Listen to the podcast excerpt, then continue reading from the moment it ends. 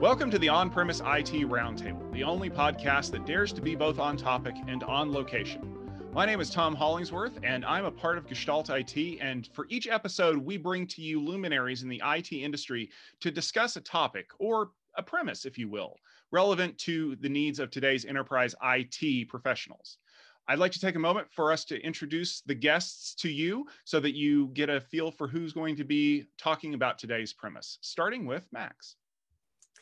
Hello everyone, I'm Max Mortillaro. I'm a co-owner and analyst at uh, Tech Unplugged, and you can find me on Twitter at Dark Avenger with two Ks.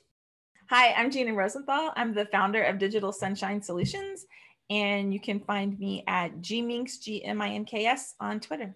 Hi, I'm David Chapa, um, longtime storage guy in the industry for uh, over thirty years, been watching the market for a long time. You can find me on Twitter at David Chapa, one P. And I am Stephen Foskett, uh, publisher of Gestalt I T and organizer of Tech Field Day. You can find me on the Twitters at S Foskett. All right. Well, thank you all for joining us today. Let's jump into today's premise. No doubt you've seen the news or possibly even heard our podcast that Pat Gelsinger is leaving VMware to head over to Intel to become their new C E O. And it's exciting news for us and for the tech industry in general. But what happens to the place that he's leaving? Now, VMware is one of the tech industry giants. It is a company that has been very active in the development of modern technology, both on-premises and in the cloud. But the ownership of VMware is complicated at best. And now that Pat's no longer at the helm, what does that mean for the forces that are eyeing VMware for themselves to unlock some value? So the premise for this episode is that with the departure of Pat Gelsinger, VMware is done for as we know it. Now, before we jump into the discussion point, I do want to bring up a little bit of background information for those of you who are followers of the podcast, just so that we're all on the same page about what exactly has been going on for the last five years so that everyone understands this. So back in twenty sixteen, Dell purchased E M C for about sixty-seven billion dollars. And that's a lot of money. In that transaction, one of the things that they acquired as part of the E M C Federation was VMware. They acquired an eighty-one percent ownership stake of the stock that VMware has, which essentially means that Dell owns it. Now, there has been a proposal in the last year to take that eighty-one percent share that is owned by Dell and sell it to the current shareholders of Dell. Now, you may be asking yourself, wait a minute, isn't Dell a private company? In fact, they are. The two primary shareholders of Dell are Michael Dell and Silver Lake Capital. So this deal would effectively take the eighty-one percent ownership stake that Dell owns and sell it to the two people who are the shareholders of Dell. Now, one of the things that has been bandied about quite a bit in the financial press is this idea that Dell is doing this to pay down the debt that they owe on the acquisition of E M C from five years ago. And one of the ways that they would do this is they would cause VMware to take on additional debt on their bottom line and pay a special dividend to the shareholders, which will in effect raise the debt load that Dell currently has on the books to an investment grade opportunity, which would allow other people to essentially buy into the debt that Dell owns and help raise the profit margins at Dell. Now, whatever happens, Dell does have to wait until September of this year, twenty twenty-one, in order to make any decisions about the future fate of VMware, because that will have been five years after the purchase, which clears them from the tax liabilities that would come due if they decided to do anything with VMware up until that point. Now, for reference, currently VMware as a company is valued at just shy of sixty-four billion dollars. Dell is currently valued just shy of thirty-nine billion dollars. And if you want to do a little research, you'll find out that Dell actually made more profit on less gross income last year than Dell did. So here's where we're at. VMware is the most valuable part of the Dell E M C Federation that was created when Michael Dell bought E M C. But they can't unlock that value without doing something with the company. So the question is, five years after the fact, with their biggest cheerleader now running Intel, what's going to end up happening to VMware? Well, I guess I'll st- start this off since this was my idea, I think, to talk about this. Um, I think I'm going to take the contrary position and say VMware is going to be just fine. Um, I feel like this is a big company that has, uh, you know, taken its lumps, um, different, uh, you know, it's, it's diversified. Um, frankly, um, I'm a big fan of Pat Gelsinger, but I'm not one hundred percent sure that, uh, you know, his direction for the company was the most profitable or the most successful direction for the company. And so, frankly, I think that VMware is not going to die, even though I am super bullish on Pat Gelsinger moving to Intel.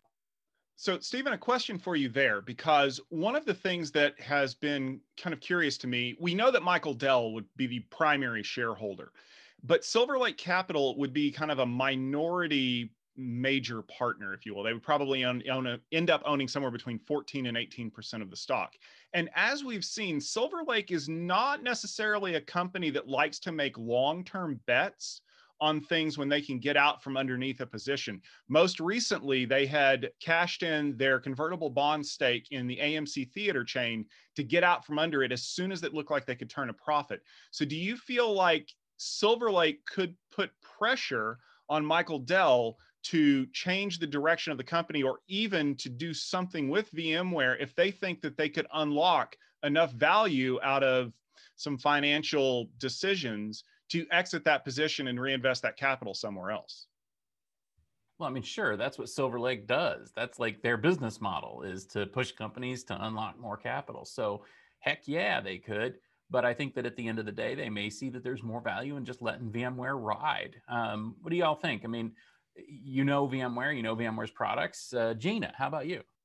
I'll go. Um, I will preface this with saying I work for VMware and I'm a stake, I'm a shareholder still. Um, I don't think what happens to VMware is, I think it has already happened to VMware. And that's why you saw the departure of Pat. You saw the departure of the C O O, Rajiv. You saw um, to go be the C E O of Nutanix. You saw the head cloud guy leave to go to Pure Storage. I think um, just from my um, time, one of the things that frustrated me to no end was um, by far, VMware is the um, primary um, virtualization platform used uh, in the enterprise. And they've made these great strides to get to the cloud, but there's a lot of extra stuff that they're adding on to their normal, their, their, their bread and butter, which is, you know, ESXi, vSphere. That is their bread and butter. And um, I, I, I don't think that they took that seriously. I think that everything new that comes, everybody jumps on. I think that, I think that um, looking at the stuff with Kubernetes is important, but I think if you don't tie it back to your bread and butter, you're gonna need a virtual machine. That's how all the cloud platforms run virtualization. Um, I think that they have gotten away from their, um, their, their, their roots. And I think that it's not a good thing. And I think that this has been driven away and now it might be too far gone. I don't blame anybody for leaving because heck, I left too. And that might or might not be one of the reasons. So Gina, essentially what you're saying is maybe it's not the, the corporate decisions that could spell trouble for VMware, but it's a market decision with the rise and adoption of things like cloud computing and containerization, which we have seen VMware jumping into with things like Tanzu and um, some of the other projects that they've been working on over the last couple of years, that maybe the market will dictate what ends up happening to VMware more than shareholders or anyone else. I absolutely think that. And I think that it has already been Dellized. I think that's part of the reason that it couldn't break out of this. Let's drive this where it should be and innovate as a virtualization platform and combine with Kubernetes and go. I think there's an awful lot of influence from Dell E M C that has, um, has pushed that down. And there's things that were done from a sales play plat um, perspective versus a technology perspective, which is very much not how you, VMware used to be. David, what about you? You've you've been someone who's kind of keeping an eye on this from from your position over the years. You know, what what do you think is is the changing of the guard here at VMware and some of the other things going on? What does that mean ultimately for the company? Well, I um, I was at E M C in two thousand sixteen when the acquisition um, took place, and one of my one of my gut feelings was sixty-seven billion dollars is a lot of money to spread across. Uh, to make this acquisition. And the most profitable entity that they had that they could, they could leverage was VMware. Now, VMware stayed where it was at, stayed, you know, independent, except for that eighty-one percent ownership still.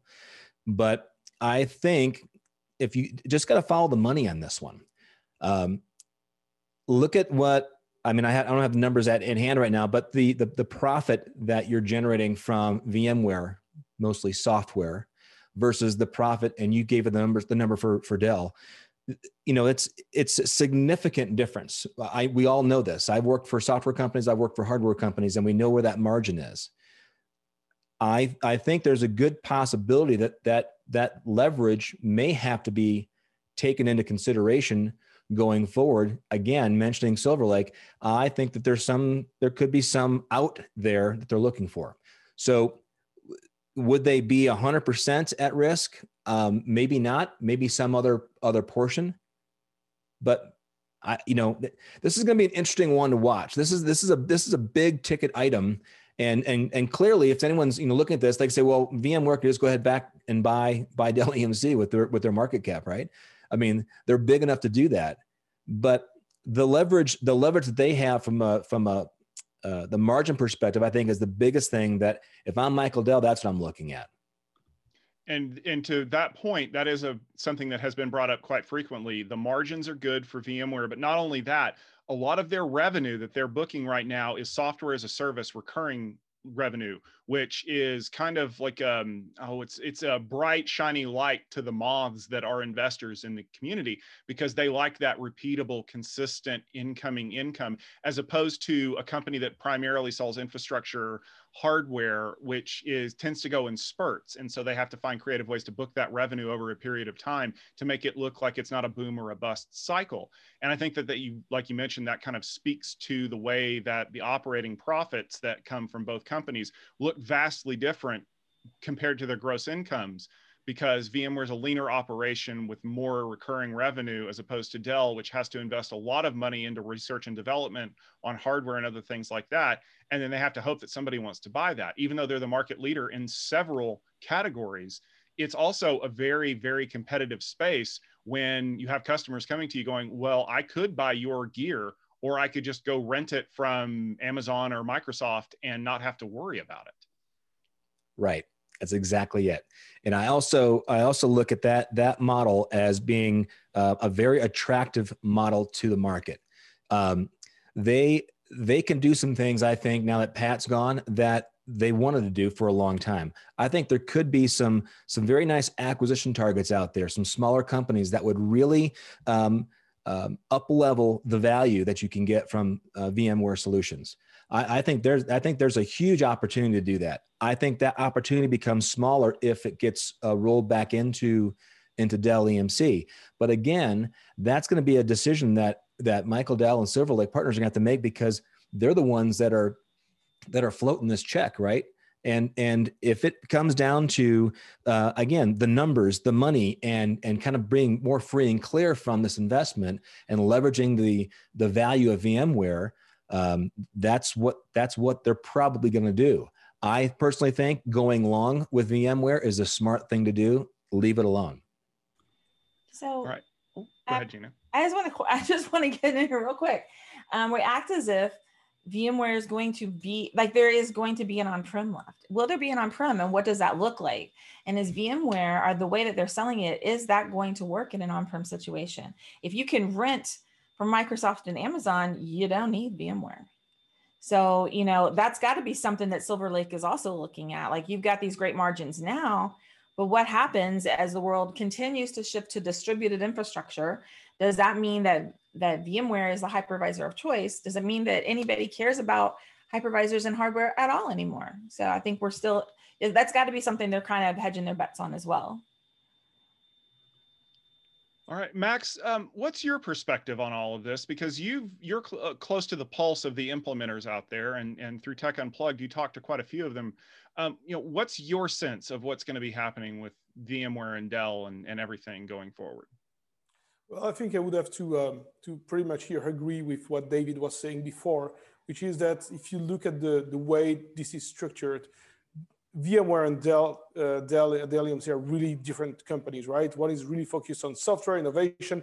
They do not have these, uh, they're not carrying this weight of having to deal with uh, a supply chain, with R and D and so on. And therefore, you already sense that there's an, uh, an inherent uh, com uh, conflict of interest between the two companies, right?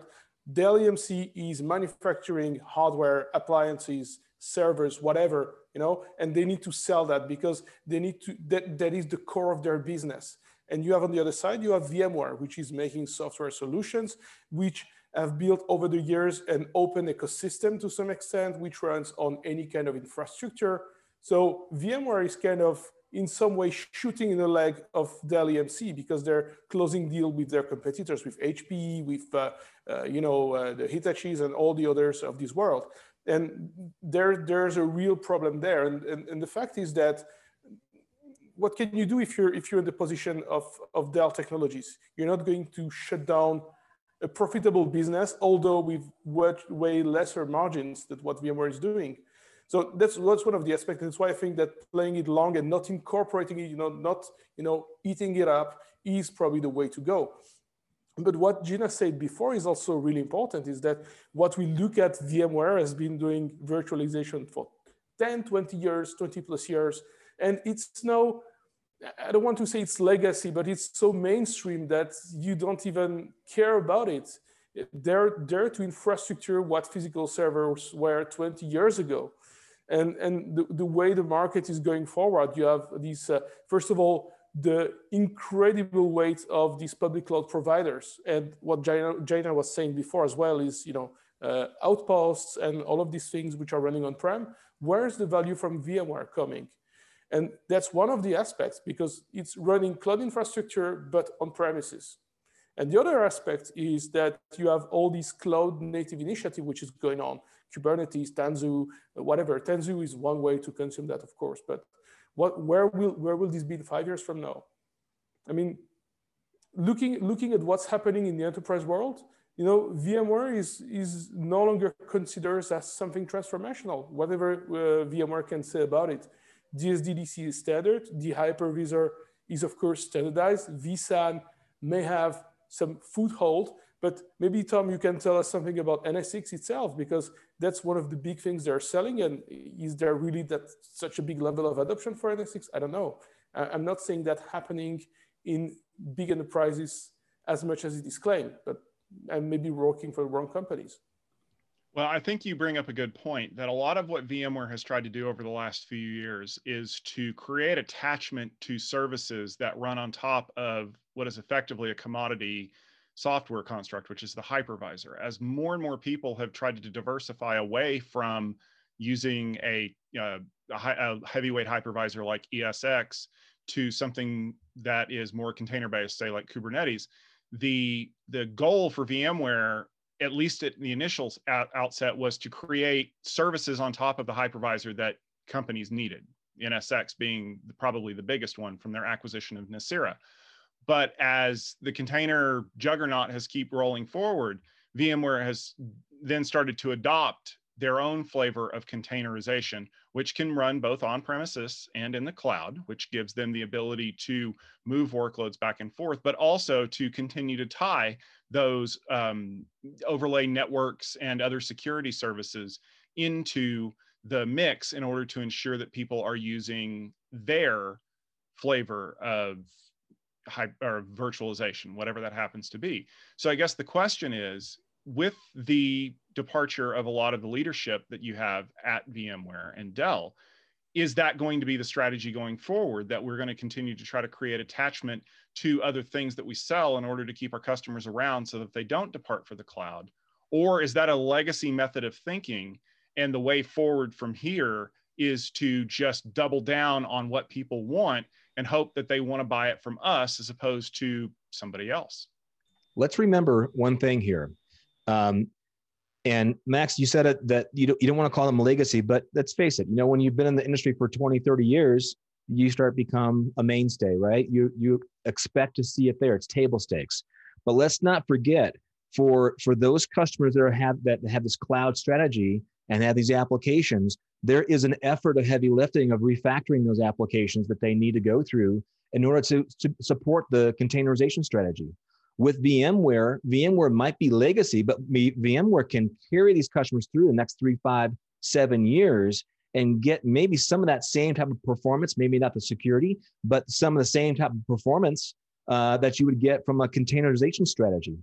And all the while, who knows what they'll be doing during that three to five, seven years in building up the outside strategy of what's next. That's the thing that I think is important to look at VMware from a long, from a long position. I think too, like you have to think about container, what containers are and what V Ms are. And if you're in the public cloud, they don't run containers on bare metal, they run them on V Ms. That's how they're able to, to get the scale of efficiencies that they get. And that's really what should be happening with the E S X i. And I believe that's what's happening with Tanzu. They put those together. Here's a way to manage containers on top of V Ms. We're going to stick it all together for you. It's going to work like clockwork. It's going to be great. I think the other thing, even though, um, virtualization is table stakes technology. One of the great things about VMware, which was very hard to get this across because nobody cared until they needed it, is that they have kept pace with every single chip and different device manufacturer as it comes out. At the time it comes out, it's able to be virtualized. So I, I think that they are still the forerunner for good reason. And for those customers who are looking at um, keeping things on-prem, trying to figure out this distributed infrastructure. How do I build these cloud-like applications that can go anywhere I want to put them, either in my, in my data center, in um, the cloud, or in some type of device on the edge? So I, I think that virtualization is key to a cloud strategy and to building cloud-like applications. I think that um, VMware is by leaps and bounds ahead of everybody else because they know how to do it. They have all the relationships. They they know they're you know they're six years into the chip um, process, so they they go through the Intels of the world, which is great. Why Pat's going to Intel? He's got such an arsenal of knowledge now to take back to Intel. Um, but what I do think is, you know, I was at Dell. Uh, I was at E M C actually when the Dell acquisition happened, and I left because of it. Um, because I knew it was coming and that happened. And now I believe that's what's happened at VMware. And um, there is a certain way of selling and doing things that um, that is not necessarily about the product, about the best thing for the history of the product. And, and that is very evident in um, some of the things we've talked about already. I'm trying not to get in trouble. Uh, there's one thing you said, Gina, though, it's that, and, and David said as well, VMware might be legacy, but it has a strong advantage, at least. It is proven technology that works well, that requires no particular, you know, costly activities of software analysis and so on. So yes, there's refactoring happening for some applications, but those are might be the most critical applications where you need to have this agility that maybe running on V Ms doesn't give. But it is a technology which has been here for twenty years and might very well be around still for another ten and maybe another twenty years because it works. Just like, just like we moved away from mainframe to other methods, you know, server client. I mean, mainframes are still around. Uh, tape is still around, even if people claim that tape is dead, and so on and so on. So it will coexist. It might see, it might kind of diminish, you know, the market share of virtualization may slowly diminish over time, but it will still be around. The question is, Uh, to, to what uh, I think Tom was saying, what, uh, how are they going to reorient their strategy? I mean, at this point, it's hard to say, but looking at all of the execs which have been leaving VMware over uh, the, let's say, past months, it's at least giving a clear sign that something's going to change. But when people of this caliber are leaving, uh, it doesn't leave a very good impression.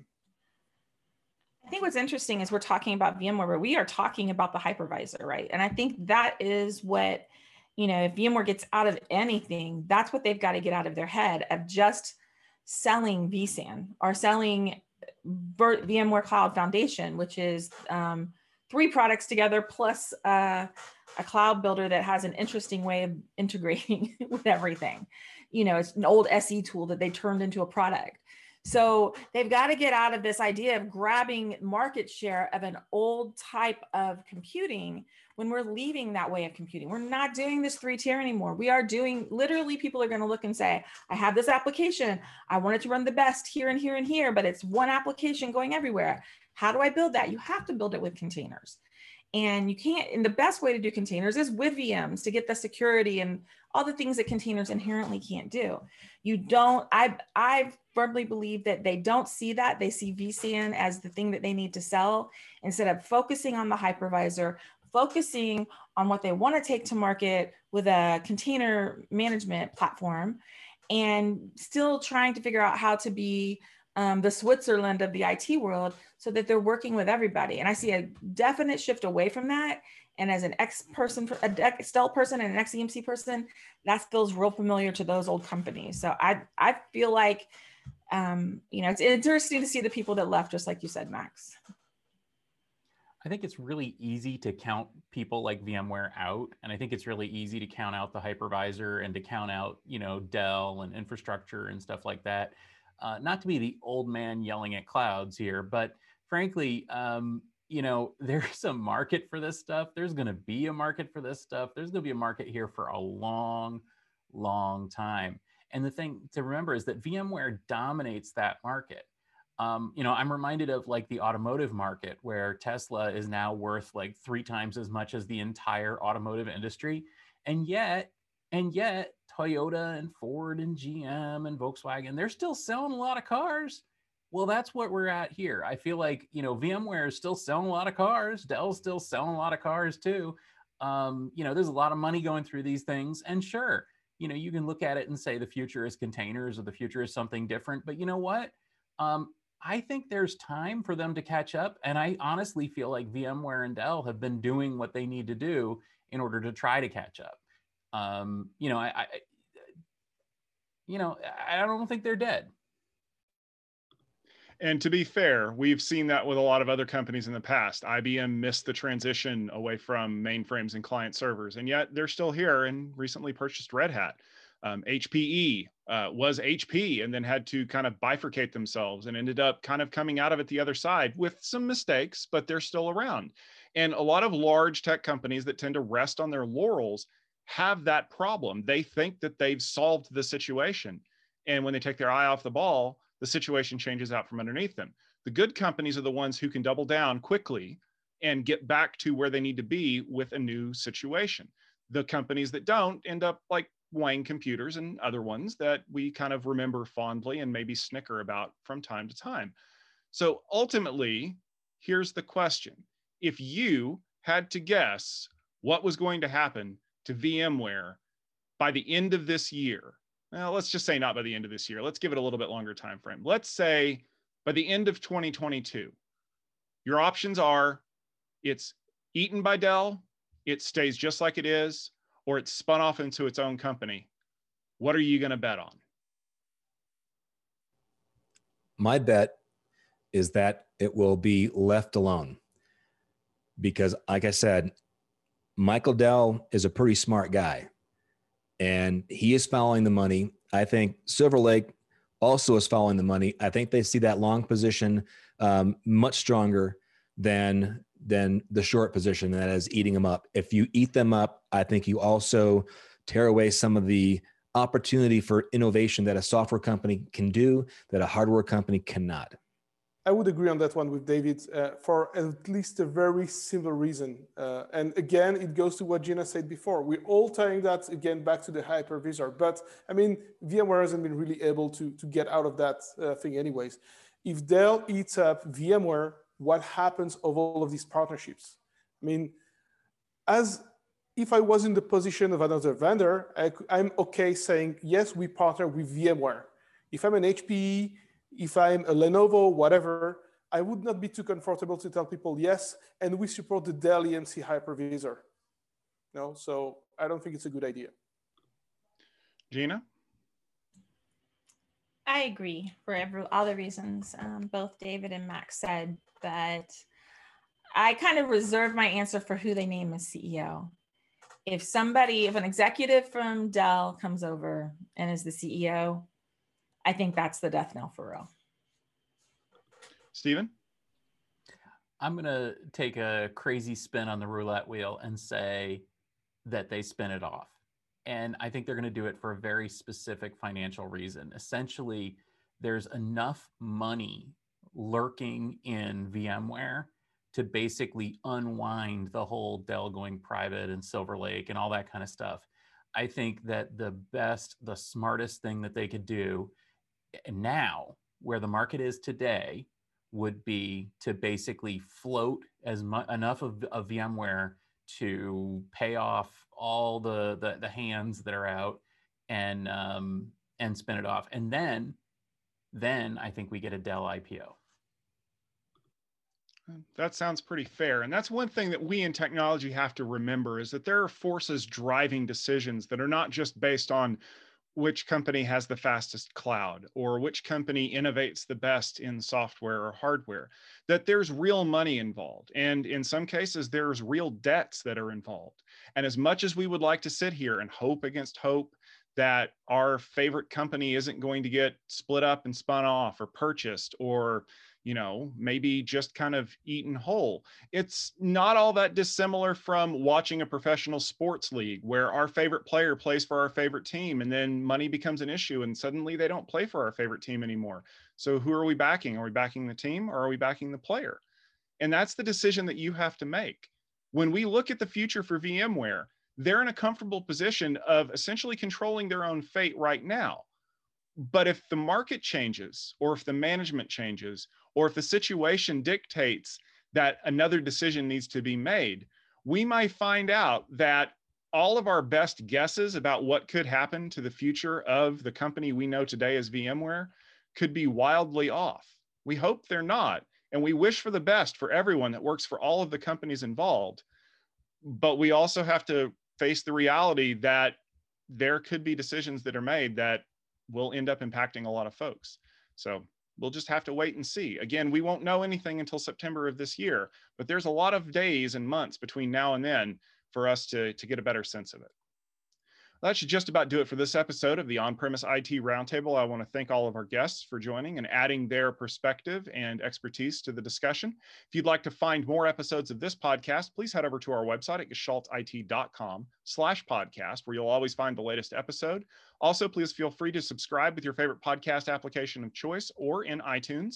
And you should definitely leave us a rating and a review in those applications so that it helps other people find the great premises that we discuss here.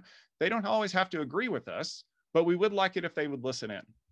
So for myself, Tom Hollingsworth, for our great guests, and for the rest of Gestalt I T, thank you very much for tuning in. And please make sure to stay tuned because we will have more great episodes of the On-Premise I T Roundtable headed your way very soon.